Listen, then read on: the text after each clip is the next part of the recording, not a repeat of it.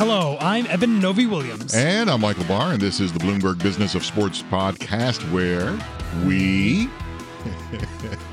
I'm sorry, Scott. I know you're not here, man. But see, now we're saying wait.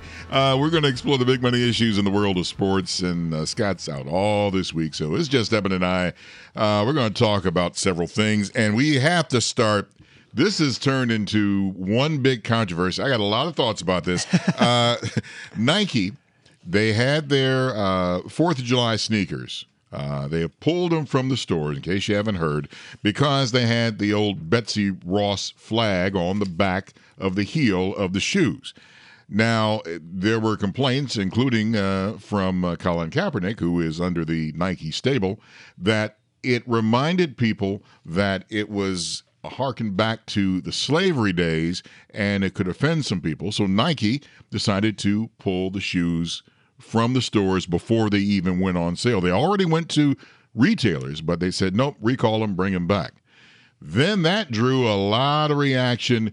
One from the Arizona governor, Doug Ducey, who is now upset, and that means it, Nike, which uh, had a factory they were going to have uh, in Phoenix, uh, he has removed some of the incentives now from Nike because he's upset about that. And uh, the leader of the uh, Senate, Mitch McConnell, he's upset. Uh, he says, in fact, that, uh, you know, put them on sale. I'll buy a pair. So uh, hopefully I've set it up there a little bit, but I'm, I, I got a lot to say, but gonna let you talk. Yeah, it's it's a uh, that was a good setup. That's a good kind of summary of where we are right now. Uh, it's kind of a fascinating topic. I think there's a lot of layers here. The thing I'll say first off, in my opinion, the big thing that Nike did wrong here is that they got this far into the process before realizing there was information out there that they didn't have that made them not want to sell the shoe. Right. So Nike designed this shoe, they approved it, they manufactured it, they shipped it out to retailers, and then learned a little bit more information that made them not want to sell it. Um, and that seems like a, a business mistake right? I mean, you can we can debate, and, and we probably will in the next couple of minutes. We can debate whether or not this is a shoe that should be sold, and we can debate whether or not this is a shoe that should be recalled. But getting that far into the process before deciding you don't want to sell it, that seems like a big mistake. You are 10,000% right. That that is the big mistake Nike made. You let it go all the way to that point and you said, "Oh, well, maybe we need, need to think twice about this." Now, having said all that, and this is you know there have been debates about you know well now is the Betsy Ross flag some people are saying I didn't even know it was offensive to uh, others who are African Americans uh, saying hey you know I don't want something that reminds me of slavery. I want to bring up one major point here hmm. and this is getting lost. Uh, whether whatever side you're on remember something Nike is selling a product. So if you're selling something that's what 230 something dollars and it's going to tick off a number of people who you're trying to sell it to, maybe as a company, you're going to say, well, you know what? We need to rethink this and we're going to pull this back. So now people are mad at Nike because they pulled the shoe. Uh, they're a company. They're trying to sell a product. And and and am I going to drop two hundred thirty dollars if my kid says I want those shoes? Uh, I'm going to think twice about it. Yeah, I think that's a, a good point. And, you know, part of this feels like deja vu because we had some of these same conversations 10 months ago when when they first unveiled their Colin Kaepernick ad, the one that was believe in anything, you know, you know believe in something, the, the, those just do it ads. You know, there were calls for boycotts back then from people who were upset that Nike was theoretically wading into the political sphere. Uh, there's also calls for boycott now uh, for people who feel the same way. And I think to your point, another thing that gets lost in here, Nike knows its customers right? Nike is probably better than almost any company out there at knowing who their consumers are and where they are ideologically, right? And, and that is uh, it's mostly younger, mostly tech savvy. A lot of it is urban. All those things tend to lean liberal, um, and I think that's one of the reasons why Nike has been, you know, unafraid to wade into political topics in in, in the past couple months, right? I think this is probably good business for Nike, right? Making a stand like this, show telling people out there listen, we're, we're sensitive to, to, to to things like this flag and what it might represent uh, to certain communities. Um, and even though we are, you know, within days of selling it, and even have have released some to build hype for them, uh, we're willing to pull it back. Uh, however, there's a lot of anger out there, right? And there there are a lot of people out there saying they're not going to buy Nike shoes anymore. You know, the, as you mentioned, Doug Ducey, the, the governor of Arizona, you know, he pulled a one million dollar grant for Nike, uh, who was going to build a, a, manufacturing plant right outside Phoenix. It's unclear yet if Nike is going to continue with that project. Certainly, one million dollars to a you know a company that sells forty billion dollars of, of, shoes and apparel every year is not a huge fine. Um, but you know, I could see Nike maybe deciding, you know, maybe we'll, we'll take our business somewhere else if the governor of Arizona uh, really th- is embarrassed by the decision that we made. Um, but you know, certainly an interesting one. Here, let me explain it this way. Yeah. In in the radio world, there are many things that we can say and we cannot say. Some are borderline. So let's say, for instance, uh, I want to use the word Heine on the air. Mm-hmm. Okay, and uh, the Bloomberg way says no, you cannot use the word Heine. Fine. Okay. So now my company has said we can't do that. But other broadcasters will use the word Heine and it's fine. Now people are mad at me because I didn't use the word Heine. Mm-hmm. This is what I'm equating the Nike problem too. Interesting. And one other thing I would say about Nike, we talked you know, critical about how they got to this point without maybe without realizing that this was a was an image that was controversial. Um, Nike makes a Philadelphia 76ers uniform that has this same star pattern on it you know, the, the city uniforms, the third uniforms for the Philadelphia 76ers is uh, the 76ers logo with these 13 stars around it. It's a clear allusion to the to the Betsy Ross flag. So I can understand, you know, partially why Nike may have gone through with this product without fully vetting it or without fully realizing um, that, that, for a lot of people, primarily in the in the African American community, that it was a symbol of something uh, that they don't want to be reminded of.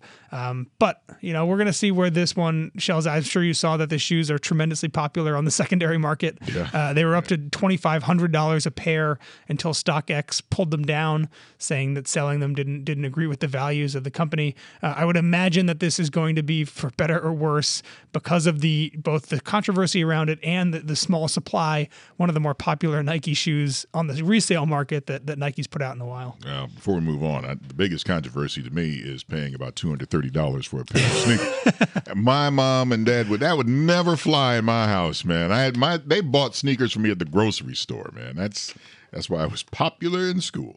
Uh, moving right along.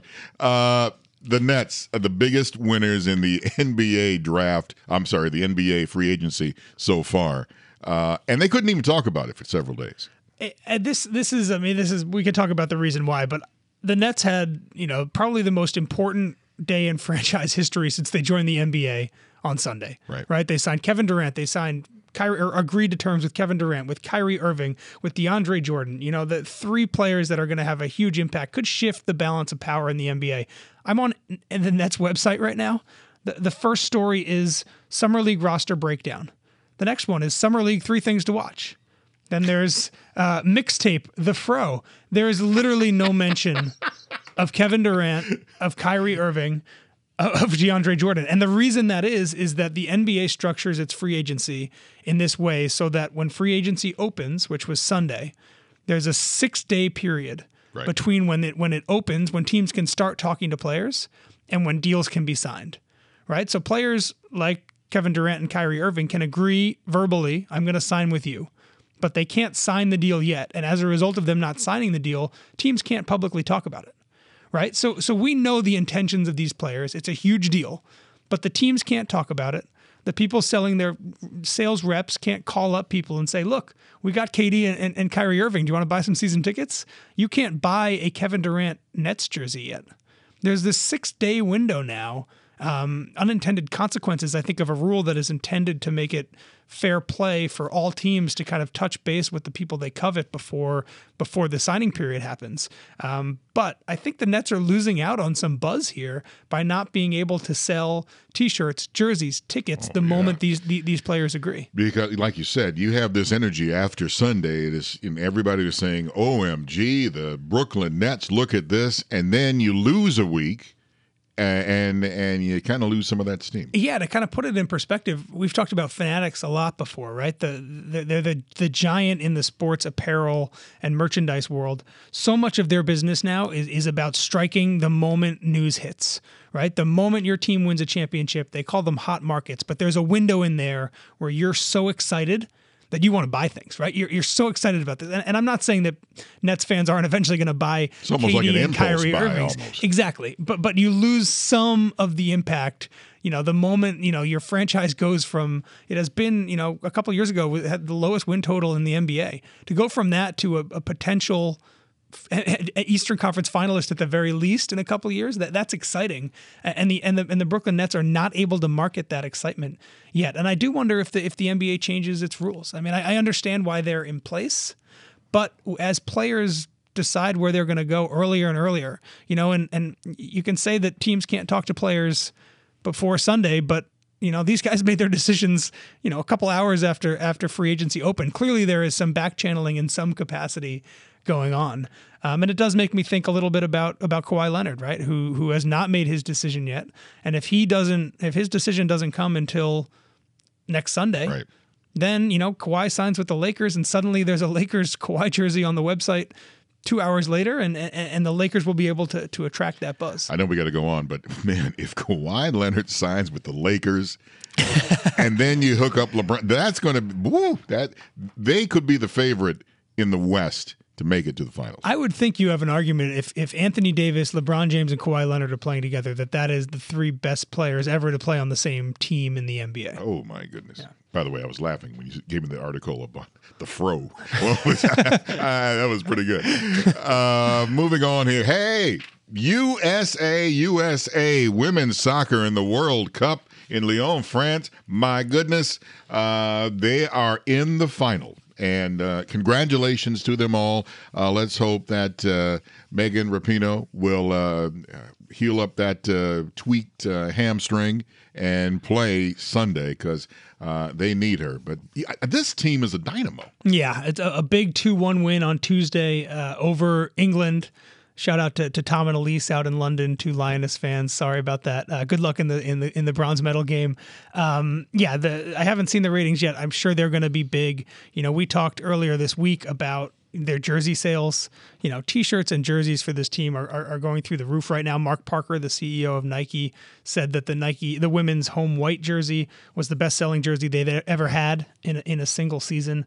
Um, and I would imagine the build-up towards Sunday's gold or, or championship game, final game, uh, is going to be monumental. Is going to be a, a, a huge, huge thing. Oh, I'm excited. I'm excited right now to, to get my uh, beer and chips and, and watch this game. And I'm sure the ratings, like you said, are going to be high. Yeah, so that's 11 a.m. on Fox Eastern Time on Sunday. Uh, just to kind of give some numbers real quick, the most watched sport uh, soccer game ever on U.S. English language television was the, the U.S. Japanese final four years ago. That did 25 million viewers, um, which is which is a huge number. The second most watched, uh, the 1999 final, that famous U.S. China game that went to penalty kicks with Brandi Oh, yeah. Chastain I remember that. ripped her shirt off. Um, that was 18 million. Um, I would think that this is at least going to beat that, and and should probably uh, or, or could probably eclipse that that one from four years ago. Uh, there just seems to be so much buzz and, and excitement around around this tournament right now, and that translates really well for Fox. Remember, this is this is a, a the Women's World Cup is part of the deal they pay the billions of dollars they pay for the overall men's World Cup package as well. Um, but you know, as we've seen, the success of the U.S. women's team and the and the relative lack of success of the U.S. men's team has made this women's team a, a very important property as part of that deal. This is the Bloomberg Business of Sports podcast. I'm Michael Barr, along with Eben Novy-Williams. We're here each and every Monday, Wednesday, and Thursday exploring the world of money and sports. We miss you, Scott. Right here on Bloomberg Business of Sports from Bloomberg Radio around the world and online where you get your podcasts.